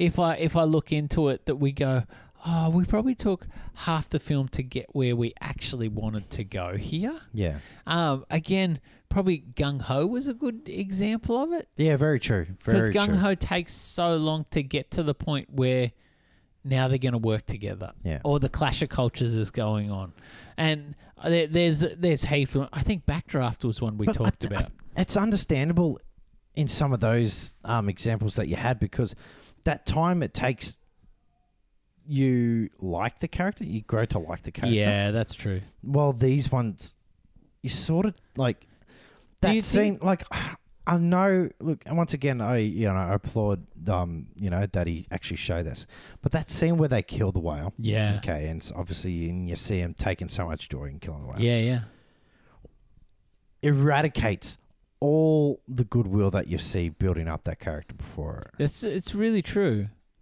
Do you, You know what I think though that, that, that that's underutilized because in doing it, so I guess you watch it and you're rooting for Hemsworth at the time. yeah right? you're rooting for him because Because you know he, he's- he- you want him to be captain That's exactly right. And so this, but what could have happened? And I think something they really underutilized in it is the fact that Hemsworth and the captain start becoming friends, yeah or becoming allies is probably a better better word to use. But the whaling moment should have been the thing that brought them together. So later on, when they're friendly, it's not. Oh, I'm not really sure how they got there. You, you Yeah. know, and I guess that moment was just used to show the brutality of it, It, yeah, I, I agree that it's meant to sh- like. I agree, like but it's underutilized Yeah. because it could have served two purposes. But we possibly have just been caught by the fact that it's almost like a political message was being shown in there, yeah, an outdated one. yeah, of course. Uh, but to go, whaling's really bad today. You know, we we all know about that documentary about the the cove where Oh, the that's dolphins friggin' get horrible, killed. Yeah, But it almost to me watching that was like people going, "Oh well, I'm going to show this because it'll make people get highlighted how bad this is." yeah, And it's bad, when that happens, I think it's important to have those things happen in film because agree. we need to have it needs to be a medium where you know uh, really interesting. I watched a cool thing about the Hurt Locker the other day, Yeah. and they were talking about how Catherine Bigelow really wanted to use the film to highlight the way that war is distorted Yeah. for man's purpose. Again, Zero Dark Thirty, she does the same thing. But the film, again, w- that's a great usage, using film as a medium in order to relay a message. Yeah. It's not inherently in your face. Yeah, exactly. It's just part of the story. Whereas I think this moment, the wailing portion of the film is so much about wailing is bad for those three minutes Mm.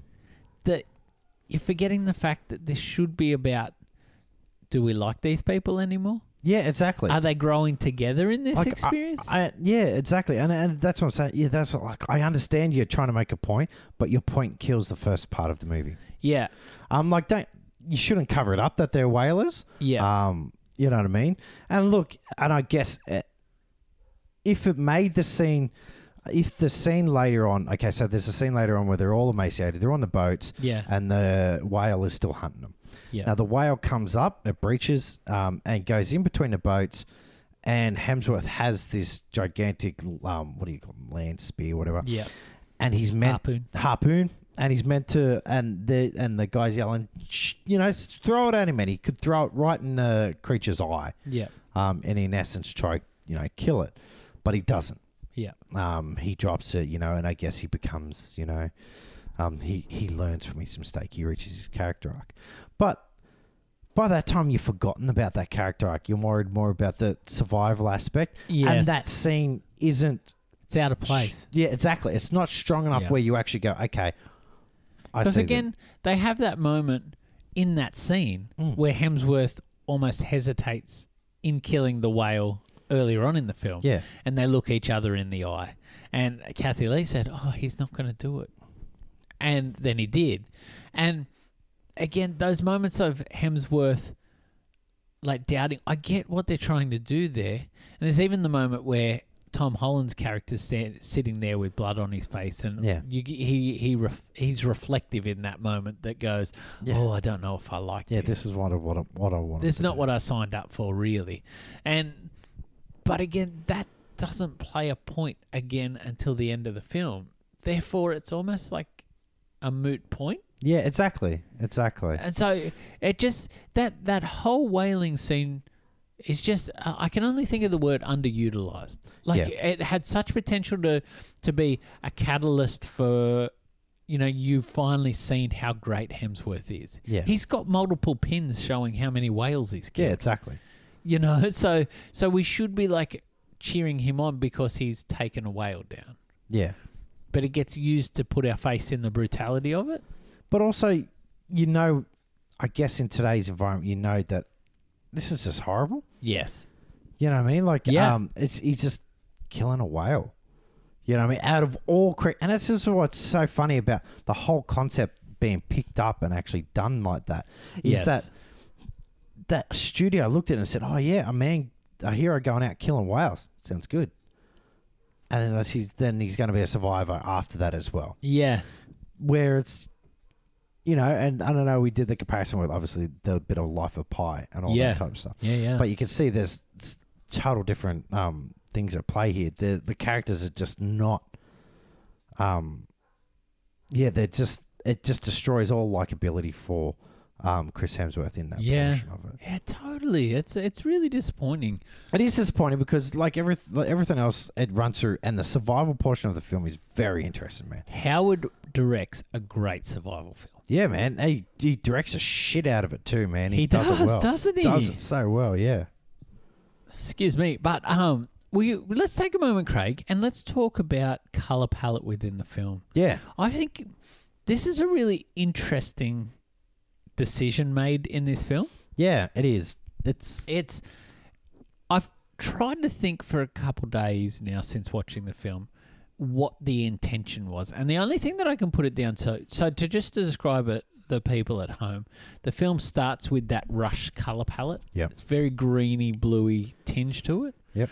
And as time goes on, colors begin to sort of almost invert and get a bit distorted Yeah. as obviously the only thing I can put it down to is they're becoming emaciated and functions aren't working properly. Yeah. Therefore, things are strange when they get washed up on that deserted island. And it, and it, it brings and it also brings the, the, the colors of isolation Yes. um, and of deserts. Of Yes. like um, you know, just these things where um, I'm trying to think of the proper word for it, but um, yeah, of the the, the colors that are just things of things that are just not living. Yeah, it, it was alien. Of death, they were yeah. alien in their in their Mm. coloring. The moment they wash up on that island, which is very clearly when they pan back and you see that it's literally just like a volcanic barren. Yeah, just shoal and ugh. it's it's horrible, but it's purple and yellow. yeah, And I was just like, there was a moment I was like, has Ron Howard gone full Oliver Stone? like, is this what's going on here? Because it was almost like that weird color palette. there is there is some odd color choices to them, and I don't and you, you struggle to think. Well, maybe is that just what it actually is, or if Yeah. it is that or usually is that a colour palette? decision? Yeah. So yeah, and I guess that's what I've been trying to wrap my brain around. Is I should have probably done a bit more in.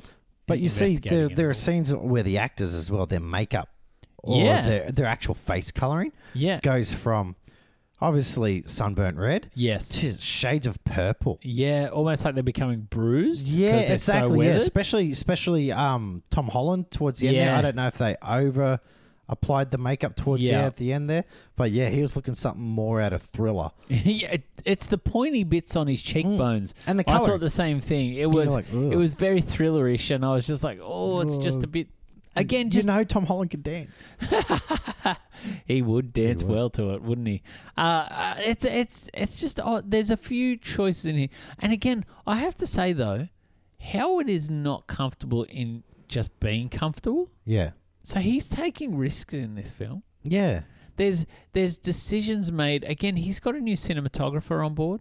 Oh really? So for this film, he's using the cinematographer who'd won an Academy Award for Slumdog Millionaire. oh okay, superb. He also did. He worked on Rush with with him. oh, okay. So he's a very inventive, from what people say, is very inventive. In those moments in Rush where the cameras were inside the helmet yeah, and the real side of the cars getting crashed into and stuff like that. he's very immersive he is. cinematographer. He is. Yeah. And people love that about him. Oh, I, I love that about. I think those um, he makes a lot of those scenes on the boat. Yes. You know, just You- fantastic. You feel like it's a living organism. Yeah, exactly. You feel like you're on the boat. Yeah. You know what I mean? But that's hard though when you're stranded and doing nothing. Yes. You know what I mean? So he, he almost loses that rush skill because you know that's the thrill of rush. You feel like you're in the car. Yep. To well, I didn't feel like I was stranded. Yeah, yeah. You know what I mean? Mm. Totally. No, I get it, Craig.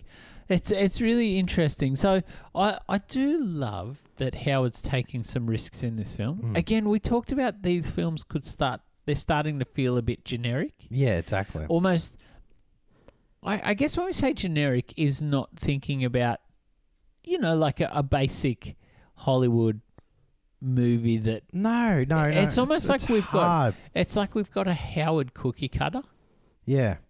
and we're just cutting the same shapes, but we also get to just squirt different sort of icing Yeah. on it and different sort of things. But it still feels like I'm watching. There's a spark missing. There is There's Craig. a spark missing to these films. Gosh, I hope we get it back sometime. Yeah, same, same. So Running out of time. Well, we are. We're getting to that point. And so, but I'd like to talk about, I think I might, I'll hold on to it. I think we've got one more film I want to watch. The next film, Inferno, that we're going to talk Yeah. about i i- next week. I really want to see how that goes before I bring it up. All right, cool. But I'm just worried that, you know, people, we've probably since Frost Nixon had this moment where critical response to Howard films just aren't that good. yeah, They aren't, they aren't amazingly like, in that sense that people are like, oh, it's a new Ron Howard film. I got to go see it. it's, and I guess, But and I'm saying this could play a part in it. exactly, and it, it seems, and it, we'll- obviously we'll see what it was, what it's like next week as Yeah. well, because yeah, there seems to be, um, it doesn't seem like he's onto his passion projects anymore. Yeah. Yeah. And, and we have seen in our in our build up and lead up to the films that a lot of these films are getting dropped on him. Yeah. And he's like, oh, that's a great idea. Let's do it. And he makes it happen within about 18 months. Yeah. And I, I guess what I'd love, and I'm hoping that we get, which if we think about that, we've only got two films left Yeah, pretty after this, which is Inferno and Solo. Solo. We know very much Solo was a dropped in his lap project. Yes, definitely. Great idea, that's uh, Inferno, from memory, I think he'd worked a little bit on, but really that's a adaptation. So yeah, he's just finishing off a trilogy. again, I don't think there's much room for it to be a passion product. Maybe Hillbilly Elegy is something that he's able to develop for a bit longer. Yeah, let's hope so. And and unfortunately, we're not going to get to cover it this season. Nope. We'll drop it as a bonus. Don't We you will. worry. Don't worry, guys. We got you.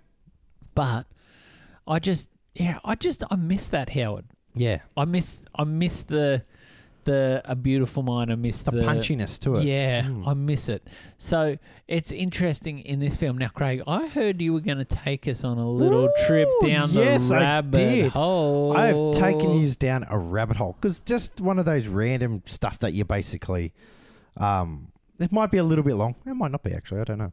Um, Take us there. but just the whole world. Like I was just, and this all came from um, Hemsworth's accent. Yes, I and love so I was it. like, man, is this like, is this a random place? You know, Yes. like, it's maybe his accent is so spot on that it feels like a pitch. But you know, because Nantucket is an island, but it Yes. is also, um, it's a mixture of different cultures. yes, So Nantucket, okay, which means faraway land, was the whaling capital of the world, as you know in the movie. It's uh 25 miles off the coast of Massachusetts and it's only 14 miles long. At the time of this story, um, Nantucket had a population of about 7,000 and had about 15 to 20 whaling ships anchored in the harbour yeah, one of the reasons it became so popular, and this is why I was um, confused at the time, is English Nantuck- Nantucketers um, had introduced a system of debt servitude on the Wamp- Wampanoag um, natives. So they were natives. yeah. And so they actually um, used, a, which you didn't see much of this in the film, they actually used a lot of these natives in um, servitude. there was a moment early in the film where you were walking through the docks where there's some Native Americans uh, tying fish to the Yeah, exactly. And so these they Ah. were taken advantage of by obviously the English coming through. yes, Um, obviously, the whalers from Nantucket they were called Nantucketeers. I know, pretty cool. Eh? I just had to put that in. Um, in Nantucket, it was rumored to be a secret society of young women uh, on the island whose members vowed to wed only people who have killed a whale whoa to help these young women identify them, um, the hunters would wear those little chalk pins, Oh wow! those little oak pins that you saw obviously Chris Hemsworth hold Oh. yeah. on their lapels. And so basically, and plus also, these guys could go on to be boat steerers. Um, so these are considered they were considered like the athletes of the time. yeah. Um, they could become captains, and they were considered very eligible bachelors. Yeah, yeah. There's a very obviously, as you can se- tell in the film, it's a very dangerous life. Um, Yep. In 1810, there are 472 fatherless children in Nantucket. Wow. eh? know, eh? While nearly a quarter of the women over the age of 23, which was the average age of marriage, had lost their husbands to the sea. Wowzers. I know. It's so wild. It's crazy. This whole this so Nantucket was this whole culture surrounded by whaling. what a rich history, though. Like, Oh, I it's can totally amazingly see rich why Ron history. Howard would want to go there. You can 'cause see there's why, because so it's such an Americana type history. You know what I mean? Yes. Um, look, for a whaleman and his family, it was a punishing regimen. Um, the two to three years away they would spend, only three to four months at home. Um, their men were so absent for so long.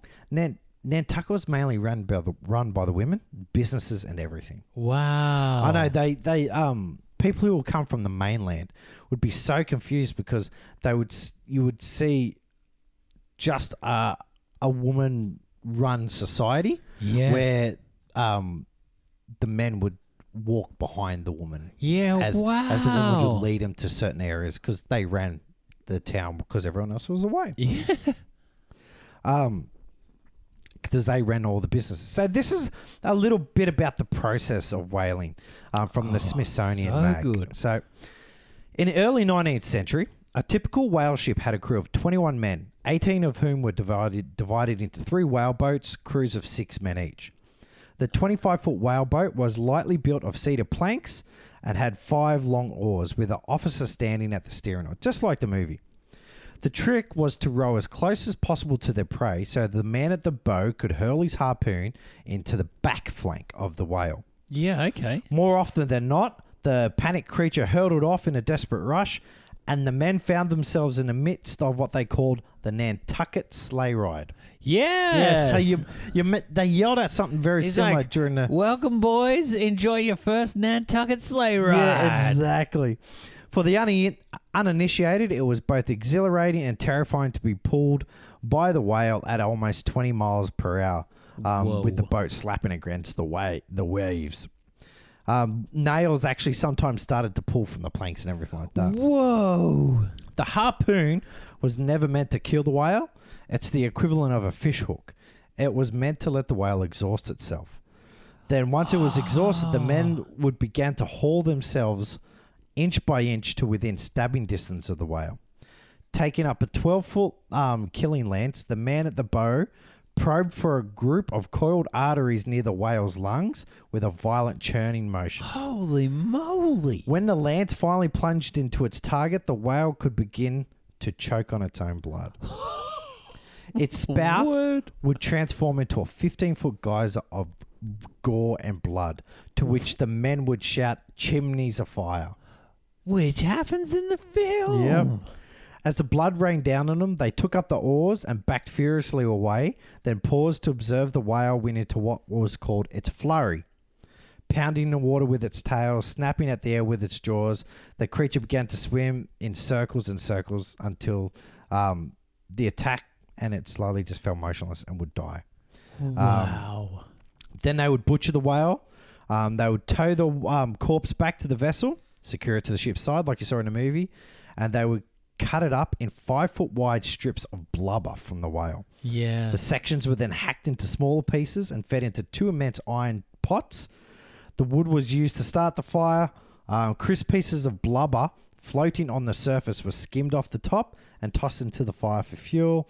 The flames that melted down the whale's blubber were fed fed by the whale itself and, pro- and produced a thick pall of black smoke. Ugh. I know, it's gross, hey.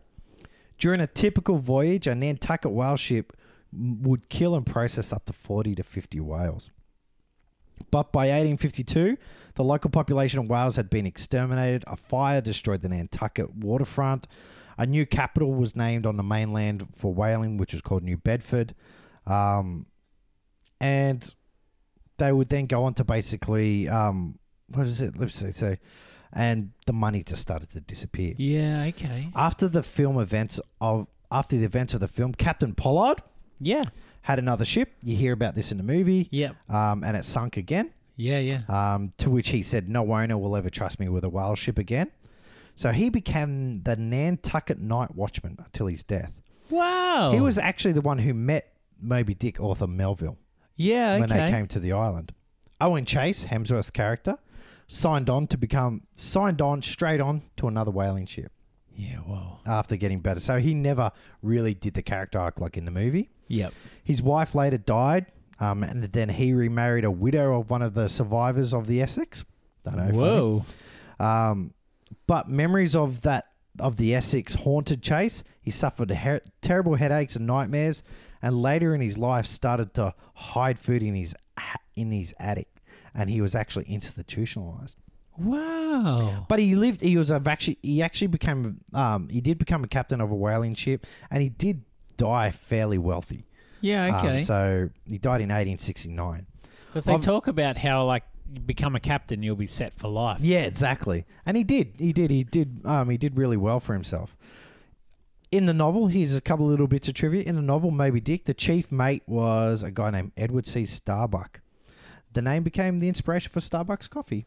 No way. No, yep. Um, not any connection to coffee. It's just that the um, founder of Starbucks wanted a name starting with ST, and they remembered that character out of the novel. when, of- um, like we said before, um, you've already mentioned this. It was it was never a um, success when it came out. Yeah. Richard Melville Hall. This is your last little tidbit. Richard Melville Hall, who is a de- who is a descendant of Herman Melville, um, became a DJ and done um, and became famous for his ele- electronic dance tunes. What's the DJ's name? Jeff Oh gosh. Moby. No way. no way, Craig. That is true. Holy moly. Staunch like vegan and animal rights. activists. Yeah, man.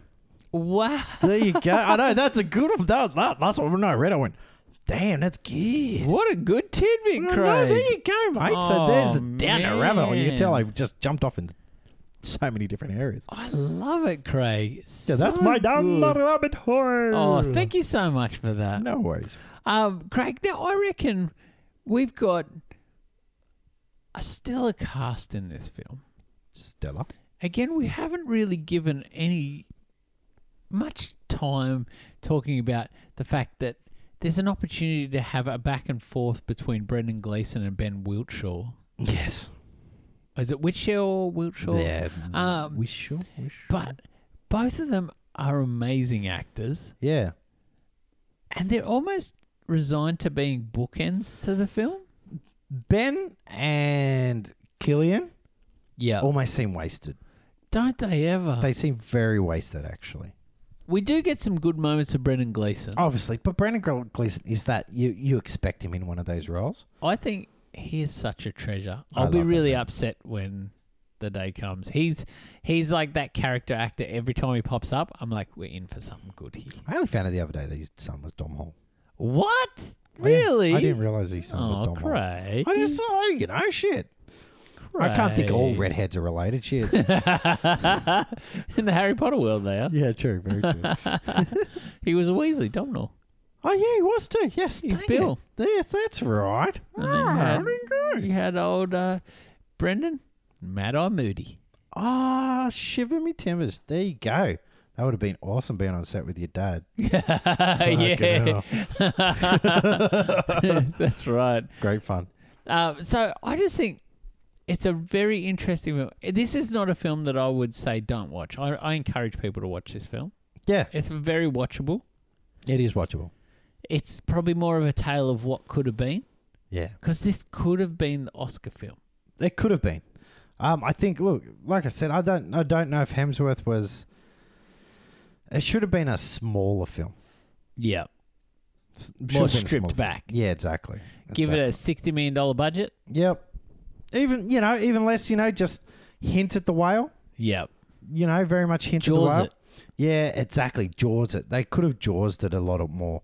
yeah. Um, you know, you didn't have to spend too much time. Um, just turned it into a survival movie and not an actual where everyone was think- going and thinking it was Moby and Dick. you could still keep moments like the storm when they sail into the storm, which the storm scene Oh, was so good. That's Oh, great. I loved the moment also when the whale rams the ship Yeah. and you can see its eye through the hole there. Again, that could have been done quite practically. Yeah. And so I think those moments could have been done without being over the top. Yeah. but I do think there was a lot of probably probably the ambition of let's film on a tank with a functioning ship. Yeah. I think that was a little bit over. I think if if he crammed it more, he would have been creative more. Yes, and we've talked about that in past seasons. Yeah, exactly. is that a ginormous budget Can kill. actually kills creativity, Yeah. whereas the moments we saw again probably with the Zemeckis when he had a smaller budget and had to work to make things work, Yeah. we got some great films. Yeah. Oh well, the, and that's the thing is, you could tell the movie works best at those times where it wouldn't have been a big budget. Yeah, You know, when it on was the island. yeah on the island in like surviving on the some boat. parts in the boats. Yeah, the, Yeah. the parts in the boats they work. It works really well. Yep. Um, it's just confusing with the rest of the film. Yeah. Yeah. It's so interesting, isn't it? Well, I'd love to hear, Craig. Overall, what do Ooh. you think? We'll Oh. get to ranking in a minute. but overall, cool. what do you think? Uh, yeah, I look, um, I'll never watch it again. but it doesn't Interesting. mean I regret watching it. Yeah, okay.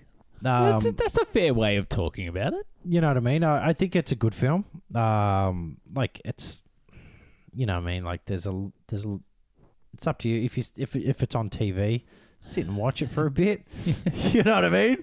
Like you know if you see it on Netflix and you go, oh yeah, or you know Amazon Prime where I watch it, put it Yeah. on. Um, if you don't get far in it, don't feel like you're missing out on a um The pop scale culture is icon. huge. Yeah, Like, This is a really big film, but it doesn't hit as hard as it is big. yeah, exactly. And I think it just lets the film down a bit. Mm. I think it's Howard trying to be ambitious while being safe. Mm. And I'm going to say the really hard thing here is that I just Hemsworth was ill suited for the role. On paper, he's a great choice. Yeah, He oh should- yeah, he I can should see have been- why studios are excited. Yes, that's right. But I don't know. I would love, I would have loved to seen someone else in there. You know, I probably Oh, would look, have Cillian Murphy. Killian would've- Murphy as the captain. Yep. Uh, probably would have given him a lower budget as well, Yeah, which isn't a exactly. bad thing. And you know, then going through and having a different sort of cast around him. But yeah, unfortunately, this is like one of those films that I know why I probably didn't see it. Yeah, I'm glad I didn't. See My it at the vibe- movies. My vibe was probably right in it. Yeah. So it was just one of those things. One of my favorite posters, though, is that one of the boat and that moment of the whale Oh, yeah. beside the boat. But it's never that big. No, it's just like, yeah, another opportunity. It's lost. meant to be a white whale. Yeah. But and I read it's like a blue. grey. Oh, the, supposedly they changed the coloring of it because it didn't look scary enough. Oh, really? Yeah. Oh, I know it was one of those random articles I ended up on, which I trivia about in the heart of the sea. So, so I don't even know if it's interesting. real. So interesting. So, Craig, let's take a look over here at Oh, the yeah. Cinephile Studio whiteboard. I haven't even thought of this. We are at film 23 today. Our whiteboard has, I'm just going to run through them really quickly because there are a lot of films to go through here. For Craig, at number one, A Beautiful Mind, Frost Nixon, Apollo 13, The Missing, and Willow make the top five. Far and Away, Parenthood Rush, Cinderella Man, and Backdraft are the top 10, followed by Cocoon, Splash, EdTV, The Paper, and Ransom. Angels and Demons, The Da Vinci Code, How the Grinch Stole Christmas, Night Shift, Gung Ho, The Dilemma, and lastly, Grand Theft Auto. Now, for myself, we have Frost Nixon at number one, followed by A Beautiful Mind, Cinderella Man, Apollo 13, and Rush are the top five. The Paper, The Missing, Parenthood, EdTV, and Willow make the top 10. Cocoon, Far and Away, Ransom, Angels and Demons, and Backdraft are the top 15. Then Gung Ho, Splash, The Da Vinci Code, How the Grinch Stole Christmas, Grand Theft Auto, Night Shift, and lastly, at 22, The Dilemma. so, Craig, I'm really interested here where this film's going to sit for you. 17. 17. no, no messing about here. You are just dropping it like it's hot. Oh, So- look, I, I, I that's a weird thing to say. I enjoyed Angels and Demons more than this film. I would agree with that. Um, and so, yeah, that's it. I, and, and I enjoyed this film more than Da Vinci Code. Yep. So, yeah, that's my best place. It's interesting. I'm actually uh, going to pop it very fittingly under Splash. Splash! Which is at number 18. So I'm going to push the Da Vinci Code down. I'm, I'm in the same boat. You know, I would happily go watch Splash or Gung Ho before I'd watch In the Heart of the Sea. Oh, hell yeah. and I miss John Candy. the I really appreciate the scale and ambition of this film, but like we've talked about, I just feel like the pieces aren't there for this to be a great film. Spark. And some of those pieces may be in the form of a, a um, Australian god, Hunk. but it's just Hanging out one in of those Scone. things, isn't it? So he's hanging out at Scone at the moment, bumping young My children homeland. from presenting the weather to Young make a children. surprise stop. Uh, she's not young. She's like 30 years old reporter. No, no, they were meant to have children on for the, the segment to Oh, did they? to present the weather from the local schools while they were in Scone. Oh, wow, and then really? they found out Chris Hemsworth was in town and Ah, went, freak. "Oh, stuff the Yeah, kids." stuff the Put kids, Hemsworth man. on. Trust me, I was, I'm from I'm from Scone, man. You wouldn't want us on the friggin' TV. We're rough bastards, all of us. So uh, we've rounded out our things. Let's let's go from fifteen Craig has Ransom, Angels and Demons, The Da Vinci Code, How the Grinch Stole Christmas, Night Shift, Gung Ho, The Dilemma, and Grand Theft Auto, making his end of his little uh, ladder there. For me, 15 Backdraft, 16 Gung Ho, followed by Splash, then How the Grinch. Oh, in the Heart of the Sea, Jeff needs The Da food. Vinci Code, How the Grinch Stole Christmas, Grand Theft Auto, He's Night getting Shift, hungry. I can and The see by his Dilemma. face. I do need food. I'm, s- I'm so, I've had such a big day. I can tell, I'm mate. not working. I can tell when you need food. I, I've reached that point of I'm hungry. We've been we've, we've, we've, we've been around too many meal times together. Around too many times. I can tell when you can- Jeff, I get is stroppy. fading. Jeff gets like forgetful and shit. Yeah, my words don't work when I'm hungry. So, Craig, if people are not agreeing with us, maybe they want to tell us how much they loved all the history behind this episode. I've Yeah, loved how much exactly. history's in this episode. Or Where if you can want to peop- hear the limerick there was with the man from Nantucket. if you want to, where can people find us, Craig? You can go on to Twitter at FFTL Podcast. The same that's the same handle at Instagram, um, or you can go on to our Facebook. We're, we're from First to Last Podcast. we Yep. Get on there, make some comments with us, guys. Um, interact. Um, or if you just want to be a little bit more personal, a bit more intimate, you can email us at info at fftlpodcast.com. Or if you just want to be standoffish and just read stuff, you know, take your own pace, you know, hey, come together with us at your own pace. You know, we're not rushing you. Go to www.fftlpodcast.com. Love it, Craig. We love it. As always, like us, subscribe, Yep. review. Give us some reviews. Why are the reviews important? Why are the subscribing important? Because it means that when people search this stuff up, say if they ch- search Chris Hemsworth in podcast, Yeah. our stuff will pop up earlier than other Yeah, people's. exactly. All it takes is a little five Susan star review. Boyle's Bush. That's right, Susan Boyle. We're going to put that in our search engine Damn optimization. Gobbles. Gobbles, that's Gobbles, right. man. You need to know about it. I know, So- man. But we do love you being on the journey. Now, next week, we are talking the third installment to the Robert Langdon trilogy, Whoa. Inferno. Inferno. I'm very much Not looking the Neil Blonde Cam film. Not the Neil Blomkamp film. That's for sure. But we are talking Inferno. Tom Hanks is back. Yes. There's a little bit of Da Vinci Code Hanky's history back. to come into, into this episode, so I'm excited Back to drop again. that. But I'm really looking forward to it. So, Craig, next week, that's who we're, what we're talking about. As always, we love you being on the journey. So, Yeah.